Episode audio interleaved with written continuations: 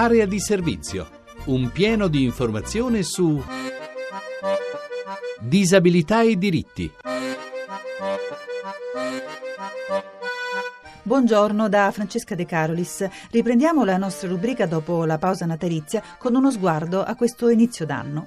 E iniziamo ricordandovi che dal 1 gennaio sono in vigore le nuove procedure per i ricorsi che riguardano invalidità civile, cecità e sordità, pensione di inabilità e assegno ordinario di invalidità. Non più ricorsi giudiziali, ma obbligo di accertamenti tecnici preventivi. Insomma, chiunque intenda proporre in giudizio domande per il riconoscimento dei propri diritti non deve fare ricorso ricorso, ma presentare un'istanza di accertamento tecnico preventivo e depositarla presso la cancelleria del Tribunale di residenza. Per i dettagli vi segnalo che il sito Superability ha dedicato un focus alle nuove procedure. Intanto le due principali federazioni che uniscono le associazioni delle persone con disabilità, la FAN e la FISH, hanno chiesto al Ministro delle Politiche Sociali Fornero un incontro urgente per discutere della riforma dell'ISE prevista dalla manovra Salva Italia. L'ISE, lo ricordiamo, è lo strumento usato finora per stabilire stabilire l'accesso ad alcune prestazioni sociali agevolate. Per le associazioni la legge che metterebbe a rischio milioni di agevolazioni ricorda molto quella di Tremonti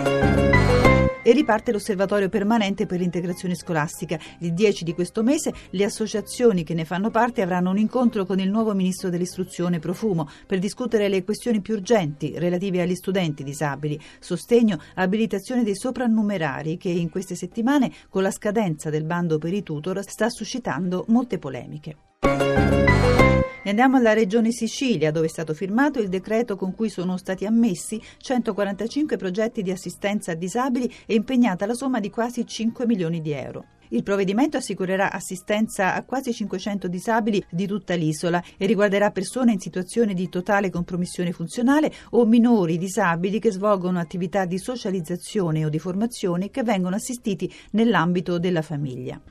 E dopo le attese e le paure degli ultimi mesi, proprio poco prima di Natale, la quinta commissione bilancio, tesoro e programmazione della Camera ha dato il via libera alla conferma dei fondi assegnati al Comitato Paralimpico Italiano, 6 milioni di euro. Molta soddisfazione dalla presidente del Comitato Luca Pancalli, che ha ringraziato il governo per l'attenzione ricevuta e si augura che i suoi ragazzi sappiano ripagare al meglio, nel corso dei prossimi Giochi Paralimpici di Londra, l'investimento fatto dallo Stato in favore di uno sport che per primo ha saputo annullare ogni differenza violenza nella società civile.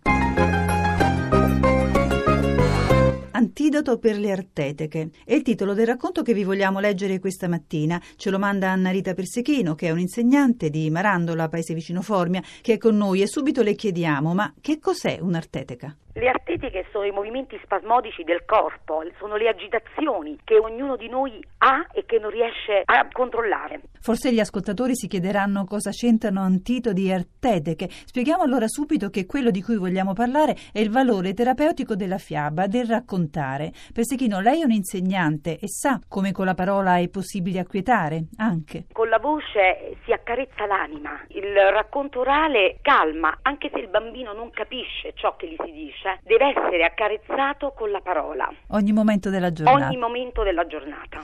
Allora ascoltiamolo dalla voce di Valentina Montanari, questo suo antidoto per le arteteche.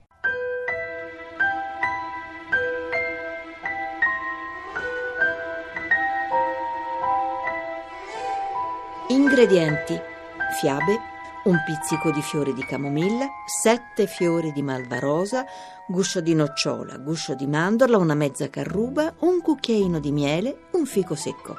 Fare bollire una tazza d'acqua, calare il tutto e lasciare in infusione per sette minuti. E ricordare che il racconto di una fiaba è l'unico ingrediente davvero indispensabile. Tempo a Pisciavino, là dove dalla terra sgorga tanta acqua gustosa come il vino, era la masseria di nonna Giuditta e davanti ad essa si ergeva un enorme gelso secolare che con i suoi rami regalava tanta ombra nella calda stagione.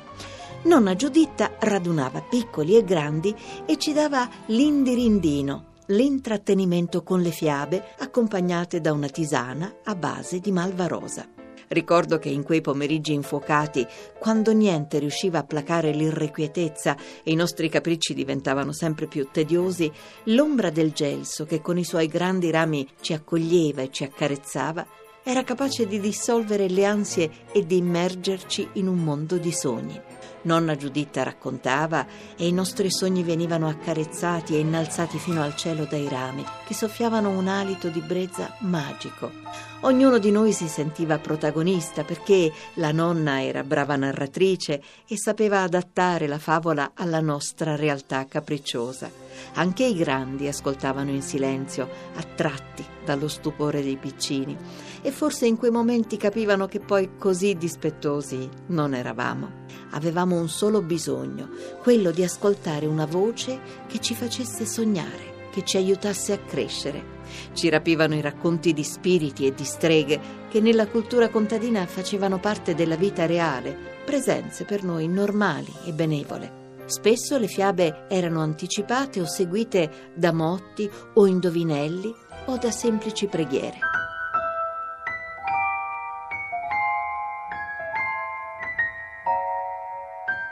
Eh, per Sechino, ma ancora si raccontano fiabe per calmare le irrequietudini? Sì, si raccontano e penso che sia molto importante. Raccontare è qualcosa di magico, sono molte le funzioni terapeutiche che ha la voce. La per voce esempio?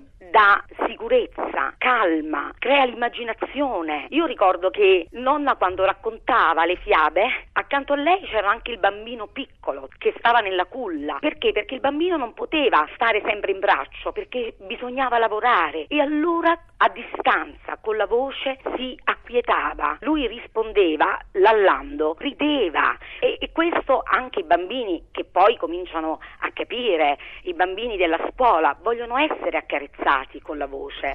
Addirittura io penso che il raccontare è complementare alla didattica. Io penso che bisogna prima raccontare qualcosa per creare l'atmosfera all'apprendimento e poi iniziare il lavoro didattico vero e proprio. Quindi indipendentemente dall'argomento di studio, quindi applica anche ai suoi alunni quando serve la cura sì. di nonna Giuditta? Sicuramente sì. A volte i bambini vengono a scuola con i loro vissuti, sono agitati, non riescono a stare seduti e allora ecco che si introduce una fiaba, ogni fiaba è introdotta da un indovinello e quindi si crea l'atmosfera e poi si inizia il lavoro. Dopo aver raccontato la fiaba ecco che è il bambino che racconta, quindi condividere insieme i propri vissuti. Anche nel... quelli dolorosi. Anche quelli dolorosi, le proprie esperienze anche tragiche. E condividere con gli e altri. condividere con gli altri, la, oh. la condivisione è la cosa più importante. E poi c'è la storia di un suo alunno che lei ci voleva raccontare, chiamiamolo Mario. Mario, sì, un alunno che aveva um, assistito a una tragica storia familiare. Spesso mi sfidava, mi guardava quando poi mi faceva qualche dispettuccio o a me o ai compagni. E io una volta ho raccontato una fiaba, non mi ha dato neanche il tempo di fare una domanda. Lui ha incominciato a raccontare il suo vissuto e mi è stato bellissimo. La storia l'ha aiutato a sciogliersi in qualche modo sciogliersi. Il bambino ha tirato fuori il suo trauma con lei? Sì, perché la fiaba fa risuonare il vissuto. Che fiaba era? Luce di lepre. È nel libro Sette fiori di Malvarosa, Antidoto per le artetiche. Persechino, lei oltre ad essere un insegnante scrive anche racconti, ama fare ricerche nel passato, nelle storie e nelle leggende, soprattutto della sua terra. Sì. Conosce storie di guaritrici che ci vuole sì, raccontare? Sì, sì, sì la Ianara Capodacqua è un mito, ma in effetti io ho conosciuto il luogo, ho conosciuto la casa e persino la tomba di questa Ianara. Era una donna... E eh, diciamolo a chi non conosce questo termine, le Ianare sono quelle che comunemente noi chiamiamo anche streghe o fattucchiere, più esatto, altro. ma questa era una donna che eh, aveva i poteri terapeutici, cantava le nenie e poi dava delle tisane a base di erba, distoglieva il dolore con le sue parole. E questa è una delle storie che appartengono un po' alla leggenda, un po' alla tradizione popolare popolare della esatto, sua terra. Esatto. Che regalo le ha portato questa strega buona, la Befana passata giusto ieri? Io vado sempre a raccontare le fiabe nei paesi dove mi chiamano. Appunto sono andata a raccontare le fiabe in un paesino, sono rimasta colpita soprattutto dalle persone anziane, cioè coloro che avevano dato a me queste fiabe, che mi ascoltavano e piangevano e dicevano io avevo dimenticato, mi hai portato indietro con il tempo e mi dicevano grazie. Questa è stata una cosa bellissima, penso da non dimenticare.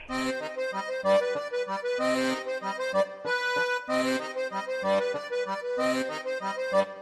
Forse pochi lo sanno, ma Garibaldi era un disabile. Ne parleremo domani con Giampiero Griffo, rappresentante di Disabled People International. Incontro poi con Naomis, pop star testimonial della campagna Teleton, e con Pietro Barbieri, presidente della FISH, per uno sguardo sull'anno che verrà. Il libro del giorno, La baracca degli angeli di Roberto Gatti. Io vi invito a continuare a mandarci i vostri racconti, 25 righe per parlare di disabilità e vi do appuntamento a domani alle 10.10. Per contattarci potete chiamare lo 06 331 72 168 o scrivere all'indirizzo email area di servizio chiocciolarai.it. Da Francesca De Carolis l'augurio di una buona giornata. Avete ascoltato Area di servizio, disabilità e diritti, un programma di Francesca De Carolis a cura di Maria Teresa Lamberti, regia di Alex Messina.